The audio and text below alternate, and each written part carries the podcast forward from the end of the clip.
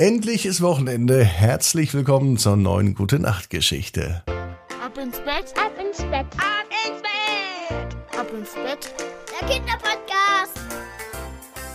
Hier ist euer Lieblingspodcast, hier ist Ab ins Bett, heute mit der eintausendeinhunderteinundfünfzigsten Gute-Nacht-Geschichte am Freitagabend.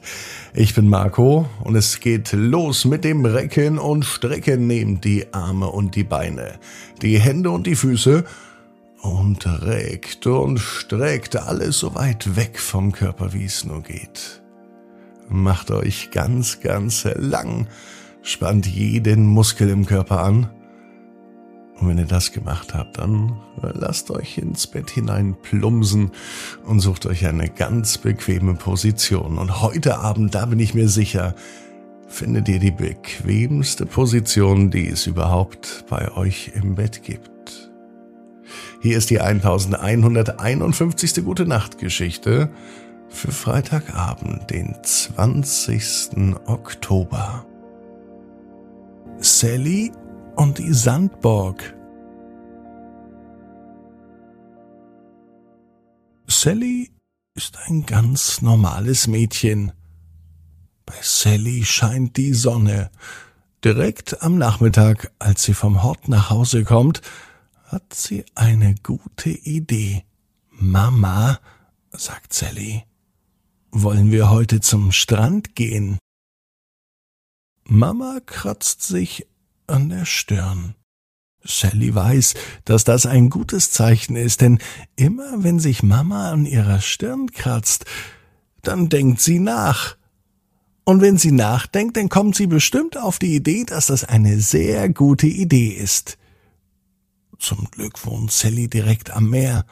Es sind nur fünf Stationen, die Sally mit der S-Bahn fahren muss, um mit Mama zum Strand zu kommen. Von Bahnhof aus läuft man dann noch zehn Minuten und Sally weiß, wenn wir jetzt losgehen, Mama, dann haben wir noch ganz viel Zeit.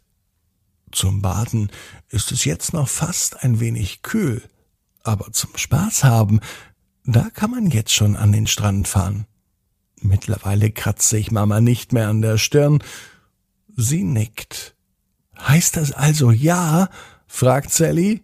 Mama nickt nochmal. Das soll so viel bedeuten wie »Ja, wir fahren an den Strand«. Noch bevor Mama irgendwas sagen konnte, packt Sally ihren Rucksack. Und sie nimmt alles mit, was man an einem Strandtag gebrauchen könnte. Natürlich einen Ball.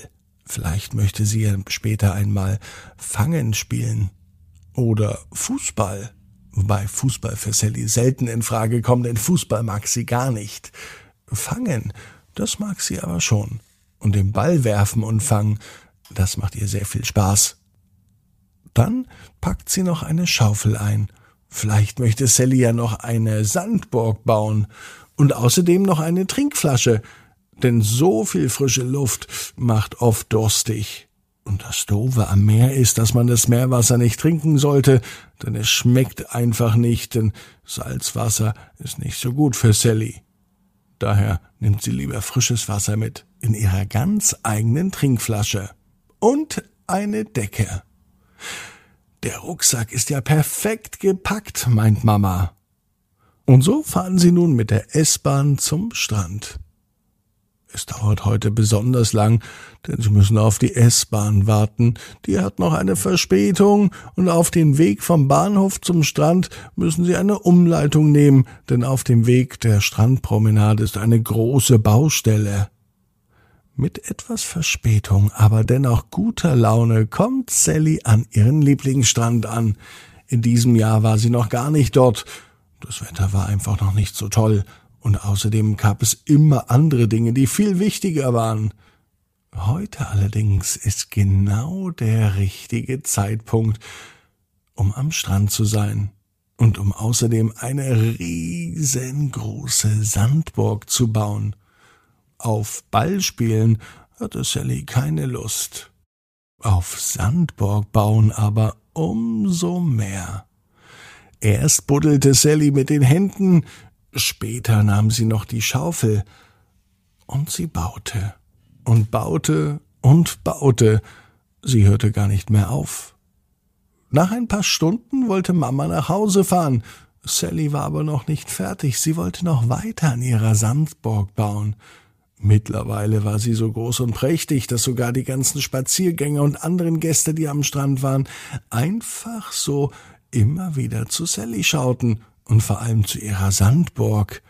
»Eine echte Künstlerin ist hier am Werk«, rief ein Mann, der gerade mit seinem Hund vorbeigeht. Ja, und es kann wirklich sein, dass Sally später einmal Architektin wird und große Bauwerke wie Kirchen oder Museen baut. Oder Schulen oder andere Dinge.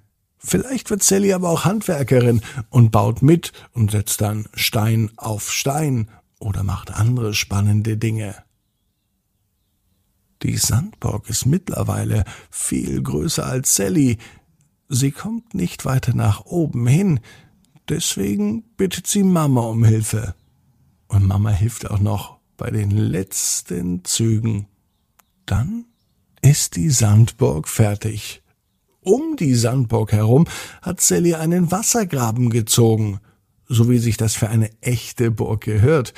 Und jedes Mal, wenn Wasser mit einer Welle an den Strand gespült wird, dann umspült neues Wasser direkt vom Meer auch Sallys Sandburg. Nachdem Sally dann den ganzen Tag gebaut hatte, war sie auch froh, als es abends wieder nach Hause ging. Wieder mit der Umleitung einer Strandpromenade und wieder mit einer S-Bahn, diesmal aber ohne Verspätung. Und auch im Bett hat Sally noch deutlich gemerkt, dass sie am Strand war, denn überall hatte sie Sand, zwischen den Zehen, in den Haaren und sogar ein bisschen Sand unter den Fingernägeln. Eigentlich hätte sie sich duschen und baden müssen. Das hat aber Sally auf morgen früh verschoben. So hat sie nämlich noch länger etwas vom Sand und vom Strand. Als Sally am Dienstagabend die Augen schließt, ist die Sandburg immer noch bei ihr im Kopf. Sie denkt noch dran, wie das Wasser in den Gräben um die Sandburg herumfließt. Und sie träumt sogar davon. Von einer Sandburg, die so groß ist, dass man drin leben kann. Einfach so am Strand. Wie schön wäre das? Die nächste Sandburg, die Sally baut, die wird so groß, dass sie da drin vielleicht den nächsten Urlaub machen kann. Mit Mama und Papa. Vielleicht sogar mit Oma und Opa. Vielleicht zieht sie aber gleich auch in die nächste Sandburg ein. Denn Sally weiß genau wie du. Jeder Traum kann in Erfüllung gehen. Du musst nur ganz fest dran glauben. Und jetzt heißt's, ab ins Bett, träum was Schönes. Bis morgen, achtzehn Uhr, ab ins Bett Punkt net. Gute Nacht.